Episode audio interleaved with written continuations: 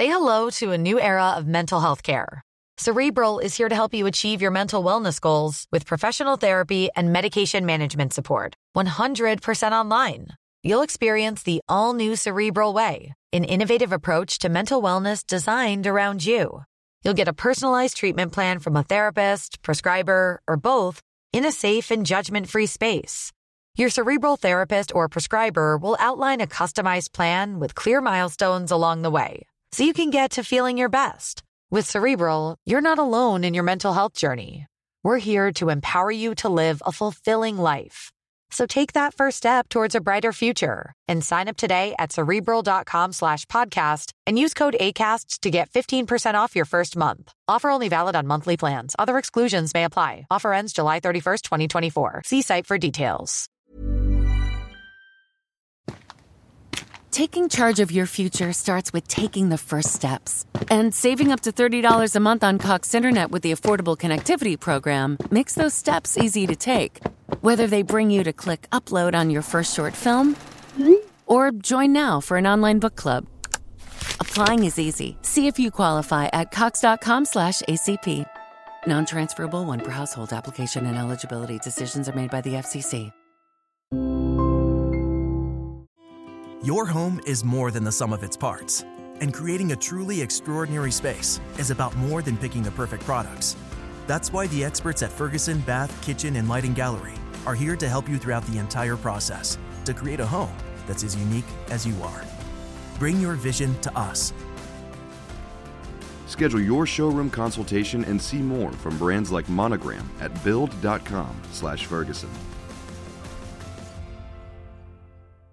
Hitler, oggi parliamo di Hitler, ma prima di iniziare volevo soltanto dirvi che i podcast in questa fase eh, storica dell'anno sono un pochino in una fase eh, messa da parte, diciamo così, perché io apro 30.000 cose e non ne concludo mai nulla. In questo momento però sto dando un attimo priorità a YouTube, a tutta una serie di video, a dei progetti anche di reportage che ho intenzione di fare a febbraio, poi c'è anche il canale inglese che si è aggiunto al tutto, oltre a questo, a, oltre al canale italiano, eh, c'è il fatto che sto iniziando a scrivere un secondo libro, c'è il fatto che eh, insomma, tutte le questioni burocratiche del gestire questo tipo di lavoro e poi ci sono i podcast che sono proprio nell'ultima fase della mia scaletta personale, però non significa che li abbandono, cioè che magari in realtà invece che farne, non so, 4, 5 come facevo prima al mese, ne faccio 3. In questo episodio non parliamo di geopolitica, ne parleremo in realtà nel prossimo episodio parleremo di geopolitica del mare, una cosa molto carina, ma in questo momento invece ci dedichiamo a una cosa storica che abbiamo già trattato in un episodio di YouTube, eh, che tratteremo ancora in un prossimo episodio relativo in questo caso ai finanziamenti, a chi ha finanziato insomma il Partito Nazionalsocialista, mentre oggi parliamo un pochino in maniera biografica, stavo dicendo autobiografica, ma in realtà io non sono Hitler, in maniera biografica di quest'uomo. Dunque, partiamo senza quisquilie, niente sigla, niente nulla, parliamo di Adolf Hitler. Allora, Hitler nacque in Austria e fin qui ci siamo. A Brunau am Inn, sicuramente la pronuncia è sbagliata, non mi interessa, il 20 aprile 1889. E secondo la versione ufficiale Hitler morì a Berlino il 30 aprile 1945. Dico versione ufficiale semplicemente perché, vabbè, ci sono tante di quelle teorie che non, non stiamo neanche a, a, a sfoltirle, a prenderle in esame perché è inutile. Ma procediamo con ordine. Nel settembre 2016 il governo austriaco ha espropriato l'edificio natale del tiranno per poi decidere, diciamo, il destino di questo edificio. Con ogni probabilità questo edificio verrà demolito per evitare che possa trasformarsi in un luogo simbolo, diciamo così, di nostalgia per quelli che dicevano quando c'era lui. Nel 1933 Hitler, come ben sappiamo dalla storia, diventerà cancelliere del Reich, letteralmente Reich che non si pronuncia così, ma non mi interessa perché quest'oggi sarà l'episodio delle pronunce tutte sbagliate. Cancelliere del Reich, letteralmente Reich significa impero o dominio. E dal 2 agosto 1934 Hitler diventerà capo dello Stato germanico con il titolo ufficiale di Führer und Reichskanzler, ok, pronuncia terrificante, guida e cancelliere del Reich. Oggi non ci dedicheremo tanto alla storia della Germania nazista o del movimento politico fondato dal Führer quanto alla vicenda umana di Adolf Hitler, cercando di fare luce su alcuni aspetti personali e caratteriali del personaggio che ci possono aiutare a comprendere come un oscuro e anonimo personaggio raggiunse la vetta del potere assoluto nel suo paese di adozione. Sarà un episodio lungo, quindi proprio contro ogni logica di marketing, perché proprio siccome faccio pochi episodi al mese dovrei farne almeno spezzettarlo in due. No, invece no. Come vedremo, Hitler non era cittadino tedesco di nascita. E parleremo anche poi di come quest'uomo ha raggiunto il controllo di gran parte dell'Europa centro-orientale. Naturalmente non potremo mancare di fare riferimenti a fatti o vicende storiche che sono funzionali al ritratto dell'uomo che, tra l'altro, ha la responsabilità politica, morale e storica di uno dei peggiori crimini perpetrati in ogni tempo, la Shoah e chiaramente l'Olocausto. Ricordiamo che la parola genocidio fu coniata dal giurista ebreo-polacco Raphael Lemkin in un'opera pubblicata nel 1944 e incentrata sulle politiche di sterminio naziste. Una premessa indispensabile è che dirò molto spesso naziste, anche se nazista non sia il termine più corretto, dovremmo dire nazionalsocialiste, ma per amor di pronuncia preferirei evitarlo. Quindi, altra seconda premessa indispensabile è che molte delle notizie di cui disponiamo circa l'infanzia e la giovinezza di quest'uomo ci provengono dal suo mh, mm, testo autobiografico, quello sì, Mein Kampf, la mia battaglia, scritto durante la prigionia del 24, il che rende abbastanza lecito supporre che fatti e notizie siano stati rivisti per sostenere una certa narrazione. Vale a dire la storia di un uomo impegnato da sempre per salvare la nazione e portare il suo paese alla gloria, ragion per cui molti eventi descritti nel libro vanno presi con un beneficio di inventario. Come accennavamo, Hitler non era tedesco di nascita, bensì austriaco e sull'Austria ho fatto un video al riguardo, andatevelo a vedere.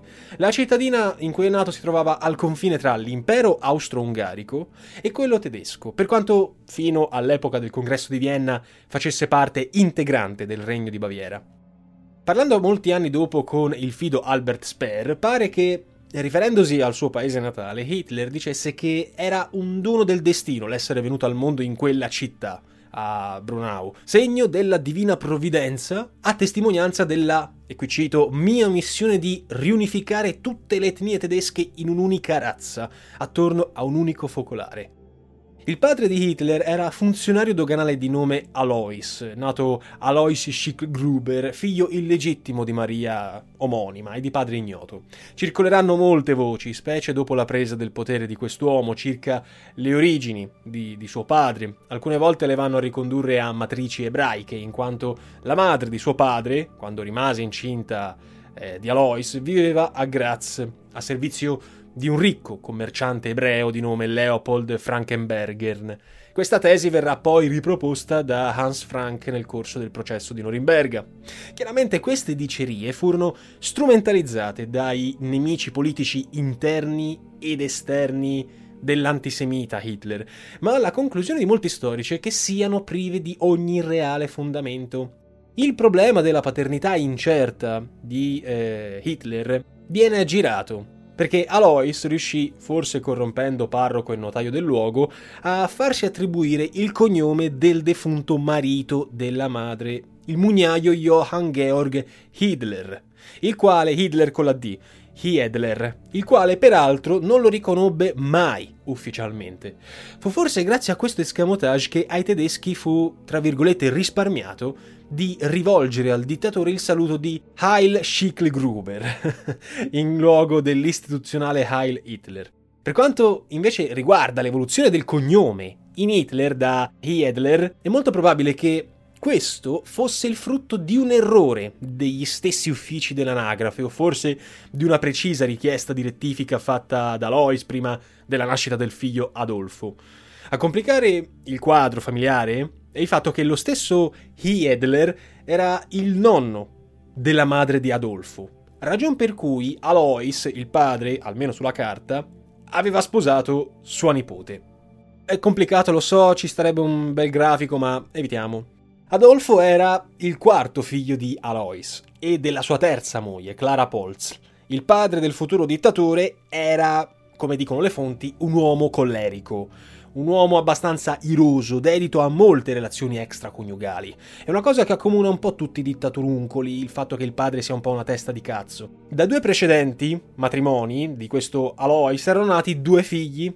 Alois, omonimo, che fuggì dalla casa paterna a 14 anni, e Angela, che divenne la governante di casa di, di Hitler e madre di quella Angelica Roybal, nota Geli, che poi sarebbe diventata forse l'amante del futuro dittatore. A quanto pare Hitler non ebbe mai un buon rapporto con il padre e parlando di lui con i suoi più stretti collaboratori lo avrebbe definito uomo rozzo, anaffettivo.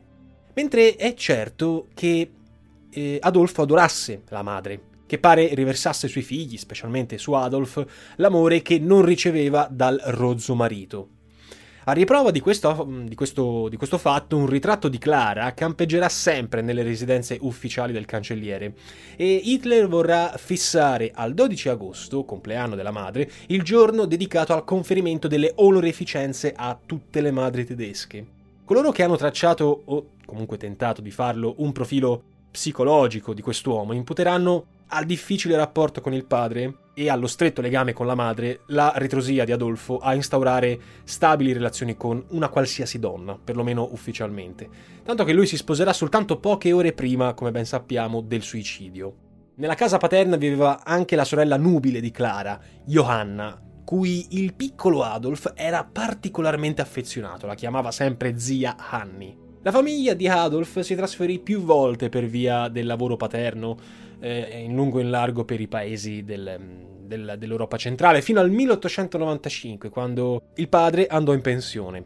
Adolf, battezzato con rito cattolico, per volontà paterna fu iscritto alle scuole rurali dei piccoli villaggi dove la famiglia risiedeva, mentre nel 1900 fu iscritto alla scuola secondaria di Linz, la Realschule, dove pare che per la prima volta venisse a contatto con ambienti antisemiti, visto che sia i docenti che gli studenti erano per lo più ferventi pangermanisti, eh, avversavano i giudei.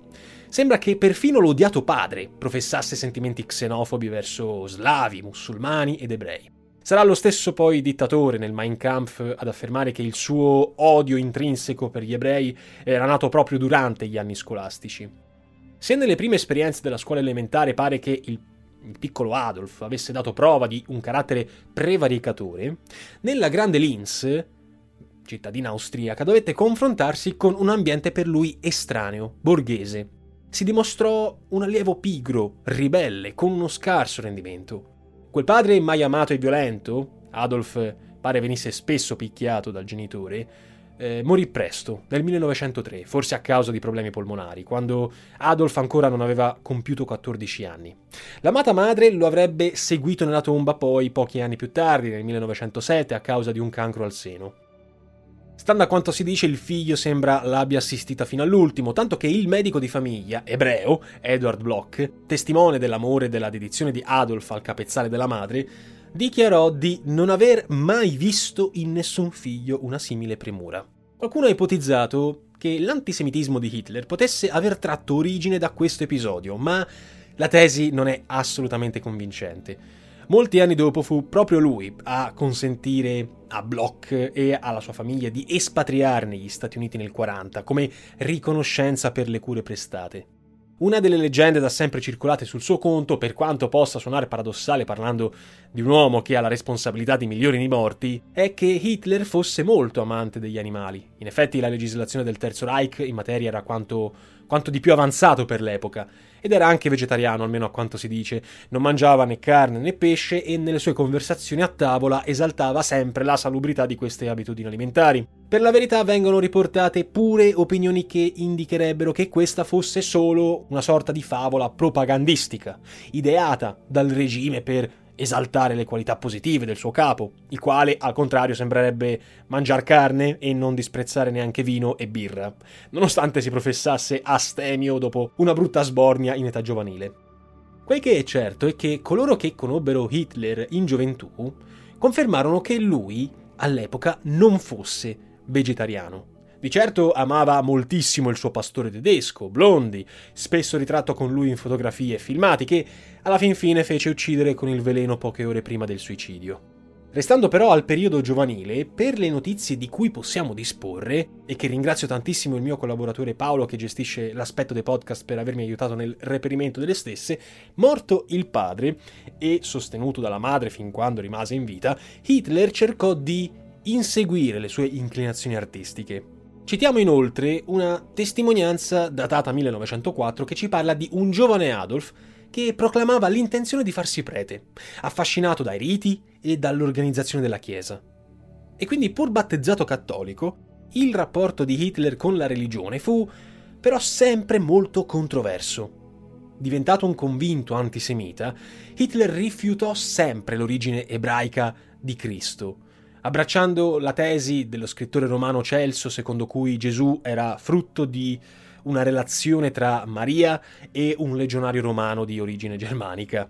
Come noto, i rapporti con la Chiesa cattolica, dopo il concordato del 33, furono pessimi, a causa delle crescenti persecuzioni e restrizioni, promosse da un regime che non tollerava concorrenze materiali o spirituali.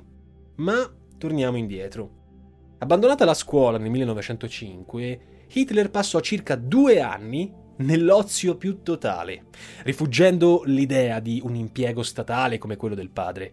Hitler si riteneva un artista e un'esistenza come quella della sua famiglia, che pure grazie alla posizione del genitore aveva conosciuto una certa stabilità economica, una, una rarità considerato anche il periodo in cui vivevano, gli faceva orrore.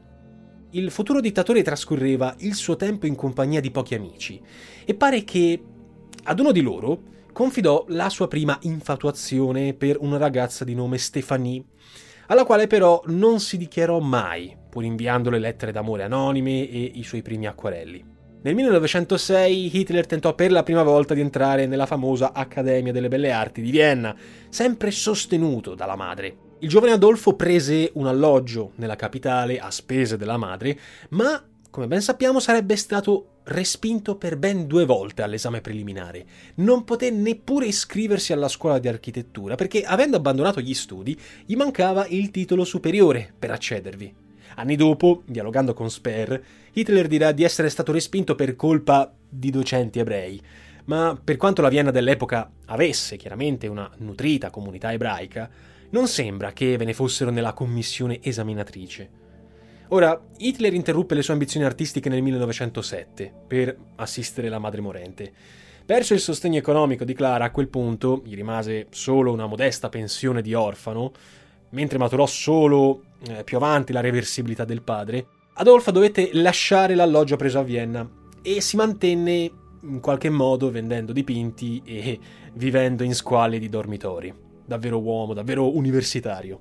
Si colloca in questo periodo il sospetto che egli, per mantenersi, potesse essersi perfino prostituito con gli uomini che popolavano i ritrovi dove si recava per vendere le sue opere, alcune delle quali addirittura sono arrivate fino a noi, raffiguranti più che altro edifici. Ora, notizie chiaramente non confermate a riguardo, per quanto riguarda la sua pseudo-prostituzione. Molti degli acquirenti di dipinti e cartelloni pubblicitari pare fossero di chi? Di origine ebraica, o comunque di religione ebraica. Hitler lavorò per un breve periodo in società con l'amico ceco, ceco di nazionalità non eh, di malattia, Reinhold Hansisch, che più avanti avrebbe accusato e denunciato per truffa ai suoi danni. Ma andando un pochino più avanti, tra il 12 e il 13, Hitler fece il salto di qualità, beh, fece comunque un cambio di nazionalità e andò in Gran Bretagna, a Liverpool, ospite del fratellastro Alois che aveva raggiunto invece al posto del frate- dell'altro fratellastro un certo grado di benessere grazie all'attività di ristoratore. Uno dei figli di questo Alois, William Patrick, si trasferì poi nel 1939 negli Stati Uniti, diventando cittadino americano e prestando servizio poi nella Marina Militare. Pare che negli anni precedenti avesse provato a ricattare lo zio, Hitler, circa le presunti origini ebraiche della famiglia, e forse decise di scappare in America temendo proprio per la propria esistenza. Quando poi Hitler da, dalla Gran Bretagna se ne tornò a Vienna l'anno seguente, quindi nel 14, nella capitale maturò l'avvicinamento alle dottrine antisemite che si stavano diffondendo ormai in tutta Europa in maniera molto ampia, a cominciare dagli ambienti vicini al Partito Cristiano Sociale, in questo caso quello di Vienna, e grazie anche a una rivista dichiaratamente anti-ebraica, Ostara, che esaltava il mito della razza superiore, che Secondo alcuni compagni di dormitorio di, di, Adolf, veniva letta da Hitler tutte le sante notti questa rivista anti-ebraica, unitamente a molti altri libri e pubblicazioni sempre in tema. Hitler conserverà sempre l'abitudine di leggere fino a tarda notte e alzarsi piuttosto tardi.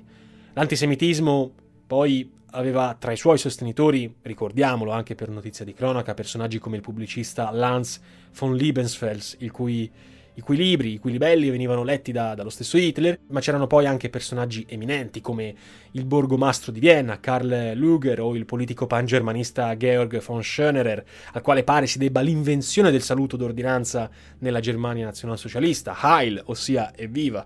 Mentre fu il monaco Josef Lanz von Liebenfels, direttore della rivista Ostara, che pare incontrò addirittura Hitler per la prima volta nel 1909, a rivendicare la paternità del motto nazista Sigail, cioè saluto alla vittoria. Per quanto Hitler cominciasse allora a considerare gli ebrei come una razza inferiore rispetto a quella ariana, non mancano testimonianze di rapporti, di amicizia, di dialogo con diversi ebrei, perfino durante il periodo trascorso al fronte.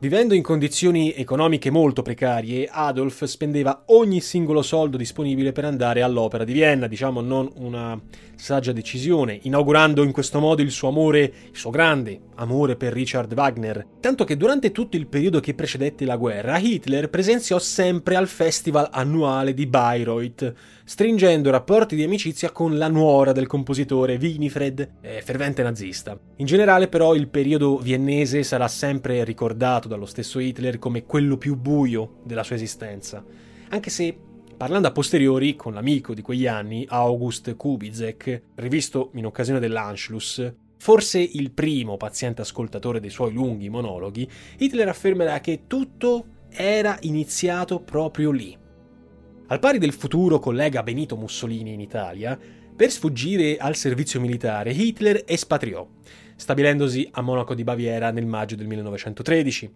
Nel Mein Kampf Hitler giustificherà questa sua decisione con la volontà di non servire in un esercito multietnico che lo aborriva. A quel punto, arrestato come renitente alla leva agli inizi del 14, Hitler fu consegnato alla polizia austriaca e fu obbligato alla visita militare presso Salisburgo, dove venne giudicato inabile per via del fisico gracile e debilitato. Irritato da questa decisione, non è che Hitler disse vabbè, meno male, no, rinunciò alla cittadinanza austriaca e rimase apolide fino al 32, quando grazie a un provvedimento di un'amministrazione locale a guida nazista ottenne un incarico che gli conferì automaticamente quella tedesca. che storia, ragazzi. Tra le molteplici organizzazioni fanaticamente pangermaniste e antisemite che fiorirono in Baviera tra la fine del, dell'Ottocento e il nuovo secolo, figurava la Thule Gesellschaft, cioè la società Thule, il cui simbolo era un gladio romano sovrapposto ad una svastica, simbolo peraltro già utilizzato in diversi monasteri da fine Ottocento, dove probabilmente Hitler lo notò per la prima volta. Da questa organizzazione provennero diversi gerarchi nazisti, tra i quali il dentista Friedrich Kron, che prese spunto dalle indicazioni di Hitler per elaborare il simbolo del Partito Nazionalsocialista, che recava la svastica orientata verso destra al centro, in campo bianco e sullo sfondo rosso tipico dei socialisti.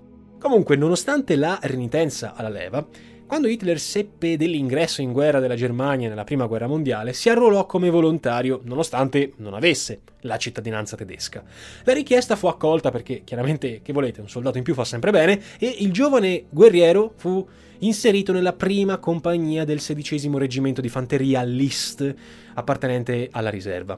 Durante gli anni del conflitto Adolf conobbe Rudolf Hess, destinato a restare al suo fianco come assistente personale, poi vice Führer fino all'improvvida missione nel Regno Unito nel 1941 e che collaborò alla stesura del Mein Kampf stesso, dimostrando sempre una venerazione quasi religiosa eh, per il capo. Inoltre, sempre al fronte, Hitler conobbe due uomini destinati ad avere un grande peso nella sua futura carriera politica, i capitani Karl Mayr e Ernst Rom, quest'ultimo diventato capo delle squadre d'assalto naziste, le SA, altrimenti dette camicie brune, che poi sarebbe stato defenestrato e ucciso per ordine di Hitler dopo la cosiddetta Notte dei lunghi coltelli, nel giugno 1934. Hitler prestò servizio come portaordini durante la Prima Guerra Mondiale e per il coraggio dimostrato ottenne il grado di caporale.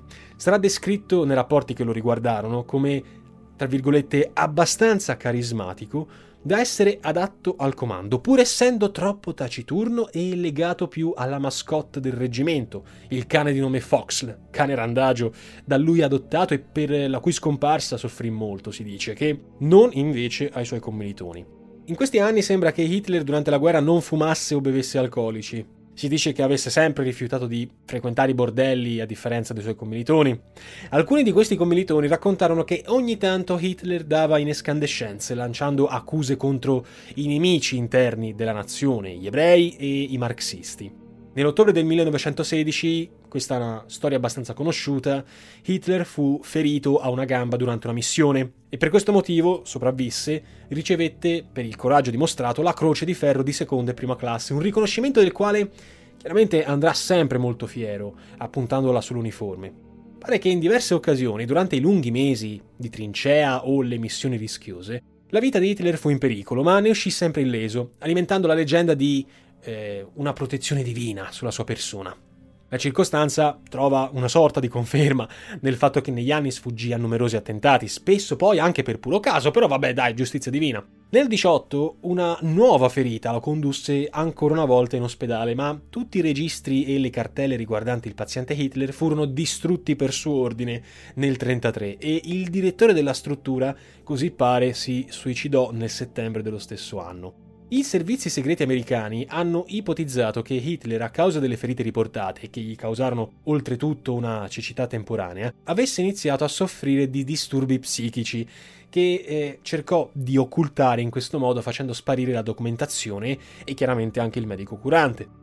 Nell'analisi della personalità di Hitler, condotta dallo psicologo Henry Murray per conto degli americani nel corso della guerra, quest'uomo viene descritto come uno psicopatico, affetto da schizofrenia paranoide e forse impotente, con una omosessualità repressa e con tendenze suicide. Ne dicono di tutti i colori, chiaramente. Altri studi invece parlano di disturbi paranoidi o sindrome borderline e qui ci può anche stare perché comunque chiaramente quando arrivi a quel punto di potere un po' qualche dubbio riguardo la fedeltà di chi ti circonda arriva sempre. È sempre difficile dire se Hitler fosse pazzo o meno, ma con ogni probabilità qualche problemino lo aveva. La Germania, tornando alla prima guerra mondiale, uscì comunque umiliata, uscì sconfitta dal primo conflitto mondiale, costretta ad accettare pesanti condizioni di pace che ormai l'abbiamo anche trattata in diversi video, furono imposte con i trattati di Versailles. L'astio e il risentimento degli ambienti più estremisti, di fronte a questa sconfitta, alimentò il falso mito della pugnalata alla schiena, cioè di una sconfitta causata da presunti nemici interni, che siano essi marxisti o ebrei, in luogo delle cause reali, rappresentate, in questo caso, le cause reali, da scelte strategiche sbagliate e dal collasso del fronte interno, che si cercarono entrambi di occultare con il ricorso ad utili capri espiatori.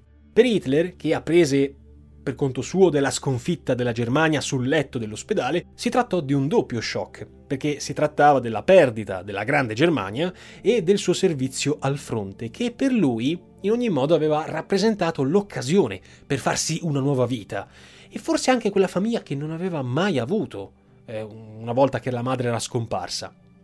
Oltretutto dovette assistere all'esplodere a Monaco, come in altre città tedesche, delle sollevazioni comuniste, che volevano trasformare la Germania, dopo la caduta della monarchia e la frettolosa fuga del Kaiser, in uno Stato sul modello russo-bolscevico. La Germania era insomma allo sfascio, a causa del blocco navale imposto dai britannici, oltre 760.000 tedeschi morirono eh, in quegli anni per fame o malnutrizione e a causa del caos politico-sociale.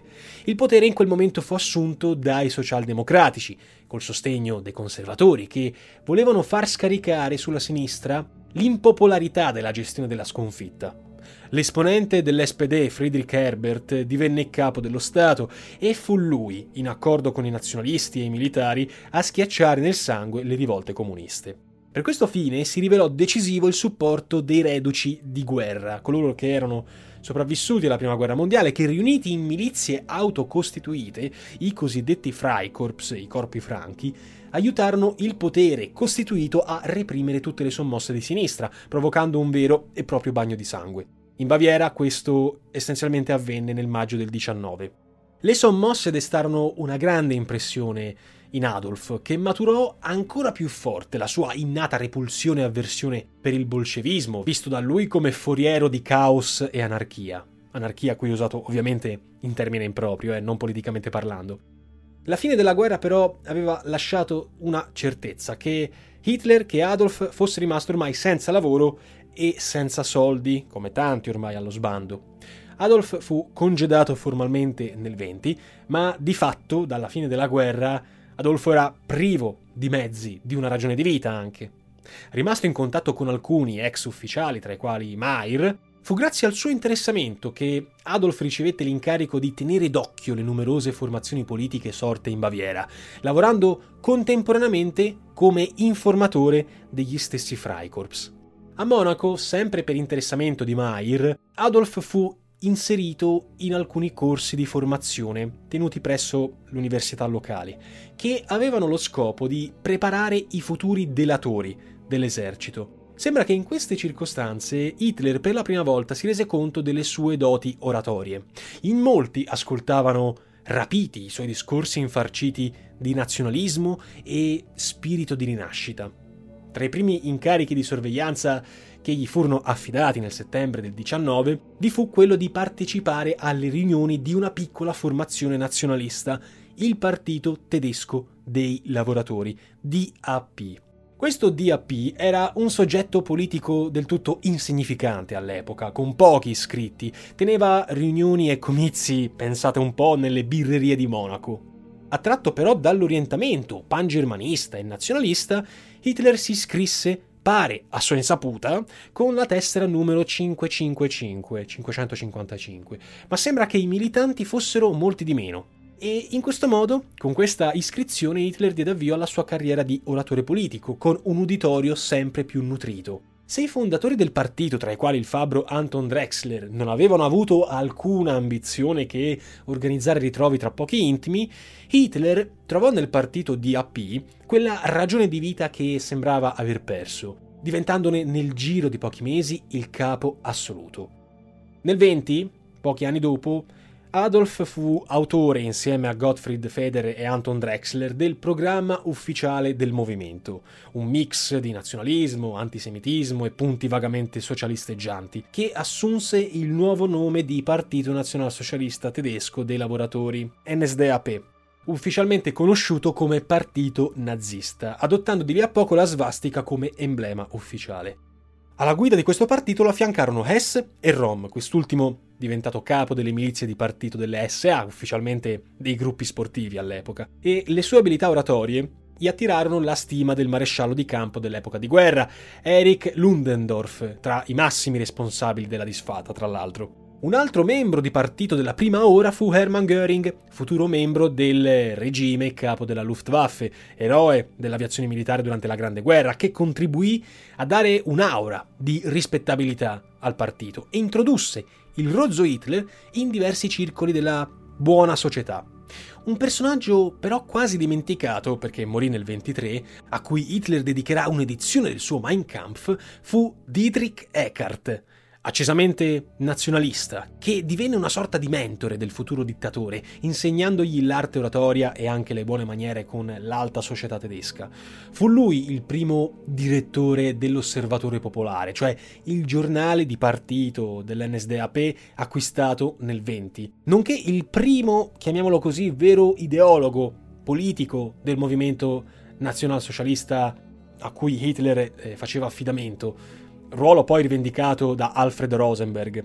Assieme a lui e Ludendorff, Hitler, affascinato anche dalla marcia su Roma di Benito Mussolini, per il quale avrebbe conservato per tutta la vita comunque rispetto e ammirazione, indicandolo come una sorta di mentore anche lui, decise di organizzare il Putsch di Monaco nel novembre 1923 con l'obiettivo di rovesciare il governo separatista di destra della Baviera e da lì marciare alla volta di Berlino. Come sappiamo tutti il putsch fallì miseramente nonostante la propaganda di regime che lo avrebbe in seguito esaltato come atto eroico. E il processo che ne seguì rappresentò per Hitler, che si era salvato quasi per caso dalla carica dell'esercito contro i ribelli, uno straordinario palcoscenico per esaltarsi. Si presentò davanti ai giudici fin troppo compiacenti come un difensore della Grande Germania e fu condannato ad una pena assai mite, 5 anni di carcere soltanto, da scontare nella fortezza di Landsberg nei pressi di Monaco di Baviera in realtà vi trascorse solo pochi mesi, perché fu scarcerato in regime di libertà condizionale poco prima di Natale, con l'impegno di non svolgere attività politica alcuna. Infatti l'NSDAP era stato ufficialmente sciolto, ma continuò comunque a operare sotto altro nome. Più che una prigionia, quella di Hitler si trattò di una sorta di confinamento in una residenza di lusso. Hitler, grazie al processo, aveva infatti acquistato grande visibilità e poteva sempre ricevere visite, si poteva muovere liberamente nella fortezza e veniva trattato come un ospite di riguardo. Fu nel corso di quei mesi molto brevi che Adolf lavorò alla sua autobiografia intitolata La mia battaglia, destinata a diventare, diciamo così, in modo profano, la Bibbia dei nazisti. Il titolo originale però non era Mein Kampf, ma quattro anni e mezzo di lotta contro menzogna, stupidità e codardia.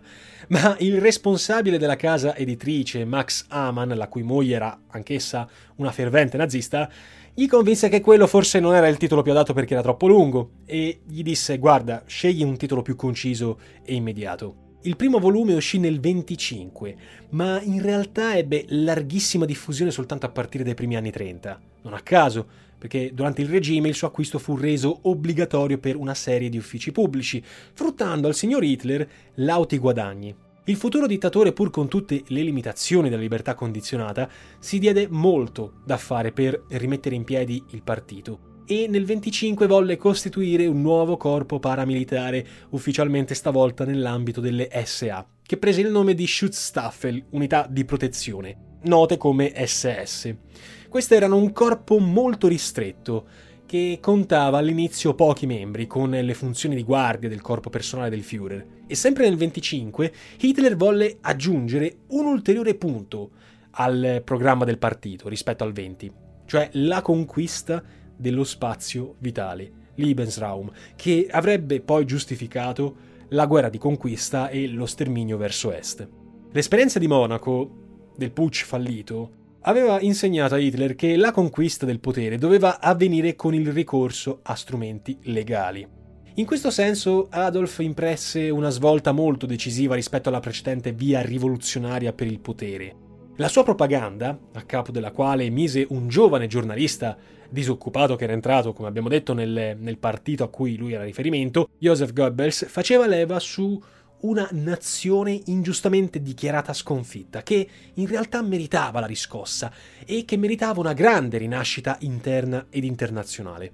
La seconda metà degli anni venti, però, non lasciò grandi spazi a movimenti, diciamo così, estremisti. Grazie infatti a importanti accordi internazionali e ai generosi aiuti statunitensi, la Germania si riprese dalla gravissima crisi economica e occupazionale che l'aveva martoriata nei primi anni del dopoguerra e Hitler e il suo partito rimasero confinati a percentuali elettorali quasi insignificanti. Non furono però diciamo così, anni sprecati, perché Hitler poté affinare doti organizzative e anche oratorie molto abili e intessere importanti rapporti a livello sociale che gli saranno molto utili per conquistare il potere e anche la fiducia di molti finanziatori, come vedremo. Lo vedremo nel video questo.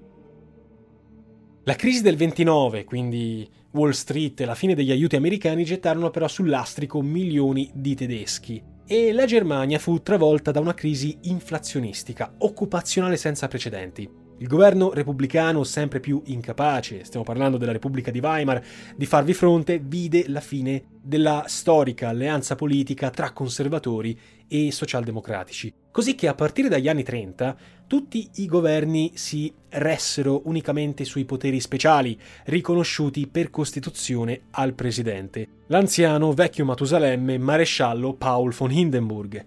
Il diffuso malessere, come ben sappiamo, diede nuova linfa al movimento nazista, che si ergeva a forza politica di lotta contro i presunti responsabili della sconfitta e della crisi attuale. La strategia a quanto pare si rivelò vincente perché nelle elezioni del 30 e del 32, ben due tornate nello stesso anno, il partito fece un autentico exploit di fiducia, balzando da percentuali infinitesimali alla posizione di terza e poi prima forza politica per numero di voti e seggi.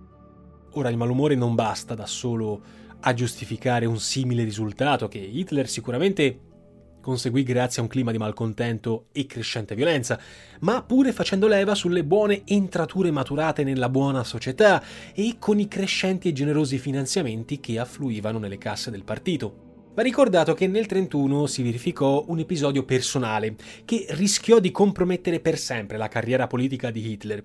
Il 18 settembre, nell'appartamento di Monaco, dove abitava insieme allo zio, la nipote Geli, figlia della sorellastra Angela, si suicidò. Il rapporto tra i due e le stesse circostanze del suicidio non sono mai state del tutto chiarite. Si parlò inizialmente di una relazione incestuosa e che la giovane fosse l'unico e vero amore del Führer. Quel che sembra certo però è che Geli era oppressa dalle attenzioni e da una gelosia morbosa, possessiva che forse alla fine della fiera la portarono al gesto estremo. Hitler ne rimase talmente sconvolto che per mesi la sua attività politica rimase quasi bloccata e la stanza dove si consumò la tragedia fu interdetta a chiunque. Il ruolo di amante di Hitler sarebbe poi stato occupato per molti anni dalla famosa Eva Braun, giovane conosciuta nello studio del fotografo ufficiale di Hitler, Heinrich Hoffmann, la quale rimase sempre nell'ombra, a differenza di Geli che accompagnava spesso lo zio nelle occasioni ufficiali. Eva non fu probabilmente l'unica amante del Führer, ma di certo fu quella più longeva. Si trasferì a vivere in un appartamento che le era stato messo a disposizione da Hitler e visse quasi stabilmente al Berghof, la residenza privata del Führer sulle Alpi bavaresi, a partire dalla metà degli anni 30, sembra dopo due tentativi anch'ella di suicidio, proprio come Geli nel 32-35. La donna non ricevette mai attenzioni o grande affetto dal dittatore che la relegò nell'ombra, inserendola semplicemente per salvare le apparenze tra i componenti della sua segreteria personale. Per quanto fosse ricoperta di lusso, regali e viaggi, Eva Braun non ebbe mai il ruolo di First Lady del regime e fu costantemente disprezzata dall'intero entourage di Hitler. L'unico ed estremo gesto di attenzione per lei fu il matrimonio celebrato in tutta fretta nel bunker di Berlino, dove raggiunse l'amante sul finire della guerra, assieme al privilegio di condividere il destino dell'amante suicidandosi con lui poco più di 24 ore dopo le nozze. Per la cronaca, molte delle immagini e dei filmati girati al Berghof, dove il Führer amava soggiornare e ricevere ospiti e gerarchi, furono opera della stessa Eva Braun. Hitler per la propaganda ufficiale doveva essere sposato solo con la Germania e per questo motivo non doveva avere mogli o fidanzate ufficiali. Negli anni del regime le uniche due figure femminili di spicco furono la regista Leni eh, Riefenstahl, autrice dei filmati di propaganda come Il trionfo della volontà e Olimpia, e la moglie di Joseph Goebbels, Magda, che fu una sorta di amica personale tanto che fu Hitler a intervenire ingiungendo al marito di troncare la relazione con l'attrice Lida Barova per salvare un matrimonio che rappresentava una sorta di modello per la società nazista. Non è mai stato chiarito se Leni o Magda abbiano intrattenuto Hitler con relazioni sessuali. Nonostante però questi legami e la venerazione per la madre scomparsa, Hitler rimase sempre a suo modo un convinto misogino. La donna per lui e per il regime doveva essere moglie e madre, niente di... Your home is more than the sum of its parts. And creating a truly extraordinary space is about more than picking the perfect products. That's why the experts at Ferguson Bath, Kitchen, and Lighting Gallery are here to help you throughout the entire process to create a home that's as unique as you are. Bring your vision to us. Schedule your showroom consultation and see more from brands like Monogram at build.com/ferguson. With the Planet Fitness Black Card, you don't just get a great workout, you get a great perk out because your membership is packed with perks. For $1 down and $24.99 a month, you'll get perks like access to any of our 2,400 clean and spacious locations. Bring a friend anytime and both work out with tons of equipment that'll give you that big fitness energy. Relax in the Black Card spa and more. Work out and perk out with the PF Black Card. Join for just $1 down and $24.99 a month.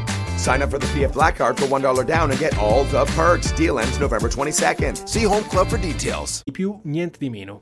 Ma tornando alla storia politica della scalata verso il potere, nel 1932 Hitler si candidò alla presidenza del Reich. Pur sconfitto al ballottaggio da von Hindenburg, sostenuto praticamente da tutto l'arco costituzionale, il Führer ottenne un lusinghiero secondo posto e milioni di voti e sostegno. Gli ultimi governi dell'agonizzante Repubblica di Weimar caddero uno dopo l'altro come un domino a causa del rifiuto di Hitler, ormai capo del partito di maggioranza relativa, di appoggiare qualunque esecutivo che non prevedesse lui stesso alla guida. La richiesta fu respinta più volte da von Hindenburg che in privato chiamava Hitler sprezzantemente il piccolo caporale boemo, ma alla fine, grazie alle pressioni di Franz von Papen e di altri esponenti conservatori che pensarono di strumentalizzare il nazismo per garantirsi il potere e poi disfarsene, acconsentì a nominarlo cancelliere il 30 gennaio del 1933. Una lunga parata per le strade di Berlino di SA ed SS celebrò la vittoria nazionale, per quanto Hitler fosse a capo formalmente di un esecutivo di coalizione, nel quale a parte lui c'erano soltanto due ministri nazisti, Wilhelm Frick all'interno e Göring ministro per la Prussia, che era, ricordiamolo ancora una volta, il più popoloso ed esteso lander tedesco. In realtà, ripercorrendo rapidamente la storia politica dei mesi successivi, una serie di decreti speciali, soprattutto quello Mm, sull'incendio del Reichstag del 28 febbraio e poi la legge dei pieni poteri votata dal Parlamento eletto a marzo smantellarono di fatto la Costituzione di Weimar, annullando tutti i diritti e tutte le libertà politiche e trasferendo al cancelliere Hitler la totalità delle funzioni legislative e costituzionali, trasformando in questo modo il regime in una dittatura a partito unico nel giro di pochi mesi, con un Hitler padrone assoluto. In questo modo, liquidati i conti con gli ultimi oppositori, come la notte dei lunghi coltelli, compreso Rom e le sue SA, facendo delle SS le più importanti milizie naziste, alla guida queste ultime di Himmler, Hitler poté riunire nella sua persona, dopo la morte del vecchio Hindenburg ai primi del 1934, le cariche di capo dello Stato e del governo, in quanto capo dello Stato, Hitler ricevette il giuramento di fedeltà e obbedienza di tutte le forze armate che lo accettarono come comandante supremo, a condizione che non ne mettesse in discussione l'autonomia. In realtà, come spesso avverrà nella sua storia politica, Hitler non terrà mai fede a questi patti e nel 1938 si sbarazzerà con diversi pretesti sia del ministro della difesa Werner von Blumberg che del capo dell'esercito Werner von Fritsch, assumendone in prima persona il comando. Lo stesso avverrà per la politica estera, specialmente quando nel 1938 venne nominato von Ribbentrop, che era un fervente nazista e cieco esecutore della volontà del Führer, era una marionetta. In generale, pur lasciando formalmente in piedi le istituzioni della Repubblica, il potere decisionale di ultima istanza rimase sempre saldamente nelle mani di Hitler che amava distribuirlo tra i suoi uomini più fidati, tutti provenienti dalle fila del partito, piuttosto che ricorrere a uomini degli apparati ministeriali. In sostanza, gli uomini del suo entourage furono liberi di crearsi i propri imperi personali. Ad esempio, Göring controllò larga parte dell'industria pesante e anche l'aeronautica militare. Goebbels, diventato ministro della propaganda, si garantì quello del cinema, della cultura. Himmler le forze di polizia, ma restava fermo il principio che nessuno potesse contestare le decisioni supreme del Führer, perfino quando si prestassero delle critiche. Ad esempio, quando Hitler nominò primo ministro per gli armamenti il suo architetto personale, Herbert Speer, che in realtà dette buona prova di sé. Lo stesso Hitler assegnava di proposito a più persone compiti apparentemente in conflitto, per riservarsi in questo modo il ruolo del mediatore e evitare un'eccessiva concentrazione di poteri in una singola mano. Lui stesso lo sapeva bene. Le volontà di Hitler spesso non dovevano neppure assumere una veste formale. Solo per fare degli esempi, alcune decisioni all'origine dei peggiori crimini consumati dal regime si concretizzarono senza bisogno di leggi o decreti, come quella di eliminare i nemici politici nella notte dei lunghi coltelli, quando Hitler si proclamò il giudice supremo del popolo tedesco, oppure il varo del cosiddetto programma eutanasia, cioè l'eliminazione fisica dei disabili, disposto con una semplice lettera autografa del dittatore nell'ottobre 1939, dove si parlava di vite indegne di essere vissute, e soprattutto il più efferato di tutti, che noi sappiamo che è l'olocausto. A tal riguardo non esiste nessun provvedimento, nessun ordine scritto da Hitler, perlomeno giunto sino a noi, che ordini lo sterminio degli ebrei, soltanto c'è un documento firmato da Göring nel 1941 con il quale venne dato incarico alle SS guidate da Himmler e dal vice Heydrich, che è in fin dei conti il vero pianificatore dello sterminio, di ricercare la soluzione finale della questione ebraica. Con questo non stiamo certo affermando che tutto avvenne senza un ordine di Hitler o che questi non fosse a conoscenza o che fosse contro la sua volontà. Al contrario, decine di testimonianze confermano che più volte il dittatore si era espresso per eliminare gli ebrei europei, semplicemente in realtà manca l'atto formale. Il Führer, e questa è una cosa che molti sanno, non visitò mai i lager e non uccise mai nessuno in prima persona. Delegò. Del resto, l'antisemitismo era parte integrante della ideologia nazista e Hitler non aveva mai fatto mistero di questa cosa. Possiamo quindi affermare senza timore di smentita che fu per suo ordine che i tanti e volenterosi carnefici commisero i crimini che noi tutti conosciamo.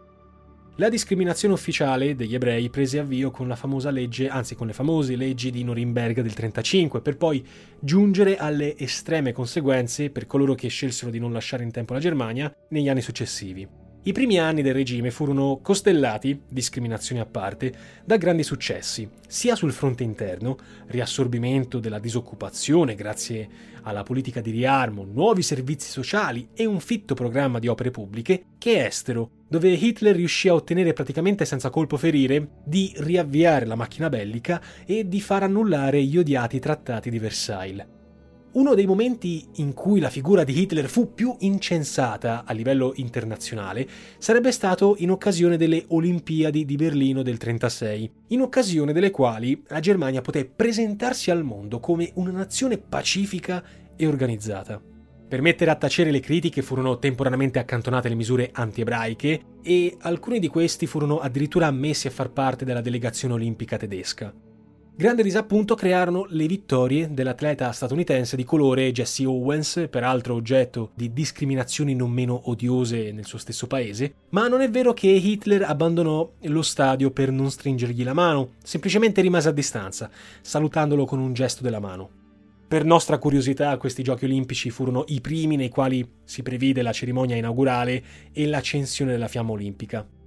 La manifestazione comunque non aveva influito sui piani di Hitler, che già il 5 novembre del 1937 riunì presso la cancelleria del Reich i vertici dello Stato e delle forze armate per, diciamo, sbandierare internos i suoi piani di acquisizione dello spazio vitale per il popolo tedesco. Due anni più tardi, nel 1938 e nel 1939, senza sparare un singolo colpo, Hitler si impossessò prima dell'Austria e poi della Boemia e della Moravia. La stessa aggressione alla Polonia, che fece scoppiare la seconda guerra mondiale nel 1939, aprì la strada a due anni di grandiosi e repentini successi militari che fecero di quest'uomo il padrone di mezza Europa, consentendo allo stesso tempo l'avvio di una guerra parallela di conquista e lo sterminio dei popoli assoggettati, oltre che di tante categorie sociali come zingari, omosessuali e testimoni di Geova che avrebbe provocato decine di milioni di morti in nome della ricerca del cosiddetto spazio vitale e della presunta purezza razziale. I successi degli anni precedenti e immediatamente successivi all'inizio della guerra regalarono a Hitler un'aura di grandezza, di invincibilità quasi mistica, e in quel momento il supporto dei finanziatori accrebbe. La propaganda del regime, sapientemente orchestrata da Goebbels, e le immagini ufficiali del dittatore curate da Hoffman davano un'immagine sempre positiva del Führer, dedito alla nazione, al suo popolo e veniva mostrato in veste di statista, ma anche di uomo comune, amico, amante degli animali e della cultura. L'aspetto marziale, per quanto sempre più curato dal 39, ricordiamolo a partire dalla guerra, Hitler si presentò in pubblico sempre e solo in uniforme, non diede mai risultati altrettanto brillanti, per quanto lo stesso Führer, parlando dinanzi al Parlamento dopo l'invasione della Polonia, si presentasse come il primo soldato del Reich. La guerra come dicevamo, divenne teatro di orrendi crimini, circa i quali Hitler non solo garantì la piena immunità ai suoi soldati, ai vincitori non venne mai chiesto conto delle proprie azioni, amava ripetere, ma dichiarava pubblicamente che dobbiamo essere crudeli, dobbiamo riabituarci a essere crudeli con la coscienza pulita. Il Führer si piccava di essere uno stratega militare infallibile e fin quando non commise l'errore di aprire il secondo fronte attaccando l'Unione Sovietica, le cose per lui andarono molto bene. A partire dalla metà del 42, però, nonostante tutti i suoi stati collaborazionisti in Europa, le cose cominciarono radicalmente a cambiare per la Germania e i suoi alleati, più volte sconfitti sui vari fronti. A simboleggiare il mutamento non fu tanto la mancata invasione del Regno Unito, con il quale forse Hitler voleva trovare un modus vivendi, quanto piuttosto i rovesci in Africa e soprattutto a Stalingrado, che, come sappiamo, segnarono eh, lo spartiacque, la svolta definitiva. Il mito del Führer imbattibile progressivamente si offuscò e Hitler sempre più spesso, quando non era al fronte, si ritirava nel suo rifugio sulle Alpi bavaresi, dove la sua ristretta corte continuava ad incensarlo, subendosi i suoi interminabili monologhi, che spesso finivano soltanto a tarda notte. Ovviamente nessuno poteva congedarsi, pena l'accusa di tradimento. Nonostante comunque l'andamento sempre più negativo della guerra, Hitler rifiutò tutti gli appelli a siglare una pace separata con gli occidentali, proposito del resto difficilmente non attuabile. Fu sempre lui poi a ordinare l'occupazione dell'Italia e la liberazione di Mussolini dopo l'armistizio dell'8 settembre, come anche le terribili rappresaglie come quella delle fosse ardeatine contro le popolazioni delle nazioni occupate. I grandi potentati industriali e militari che lo sostennero nel periodo dell'ascesa, soprattutto perché funzionale essenzialmente ai loro interessi, fecero in quel momento dello spartiacque subito retromarcia quando le cose volsero al peggio, il che contribuì alla decisione di quello che resta l'attentato più famoso, non per questo l'unico, contro Hitler, quello del 20 luglio 1944 nel suo quartier generale della Prussia orientale, la cosiddetta Tana del Lupo. Fallito come sempre per pura coincidenza, il che scatenò una spietata vendetta contro gli autori. Pare che il Führer chiedesse di filmare le loro esecuzioni per poterle rivedere ogni volta lo desiderasse.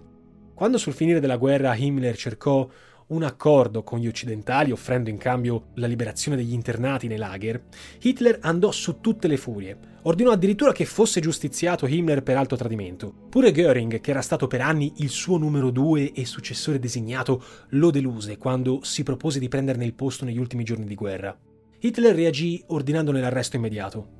Ma gli ultimi mesi di guerra, fiaccato nel corpo e nello spirito, pare fosse affetto dal morbo di Parkinson e tenuto in piedi soltanto grazie a cure sempre più invasive ordinate dal suo medico personale Theodor Morell, si parla perfino di cocaina ma nulla di verificato, Hitler si rinchiuse nel bunker sotto la cancelleria semidistrutta di Berlino, dal quale non si sarebbe mai allontanato. Uno degli ultimi ordini, per la verità mai attuato da Sper, prevedeva di fare terra bruciata, distruggendo praticamente l'intero apparato economico, produttivo e infrastrutturale della nazione. Il ragionamento di Hitler era che se un popolo non fosse in grado di prevalere, doveva inevitabilmente perire. Uno degli ultimi filmati che mostrano Hitler al popolo, insomma alla nazione, lo vedono salutare un gruppo di giovanissime reclute, chiamate a difendere Berlino contro i russi che ormai si avvicinavano. La morte del dittatore, secondo la versione ufficiale, chiaramente in questo caso che noi prendiamo in esame, ci sono poi altri studi che nel corso dei decenni hanno ipotizzato l'esistenza di altre, di altre teorie, che lo avrebbero visto sopravvivere e rifugiarsi in altri paesi, lo vede suicida con la neomoglie Eva Braun nel bunker della cancelleria il 30 aprile del 45 per evitare di cadere vivo nelle mani dei sovietici ormai a pochi metri dal suo rifugio. La Germania firmò la resa incondizionata il 7 maggio del 45, una settimana dopo la morte del tiranno. Quella di Hitler, con tutte le sue mistificazioni, i suoi dubbi, i suoi lati oscuri, rimane una figura ancora oggi controversa, viene etichettata come il simbolo del diavolo. Per i sostenitori dell'esoterismo, Hitler era una sorta di posseduto che trascinò il paese e il mondo intero nella più orrenda tragedia mai vissuta dall'umanità.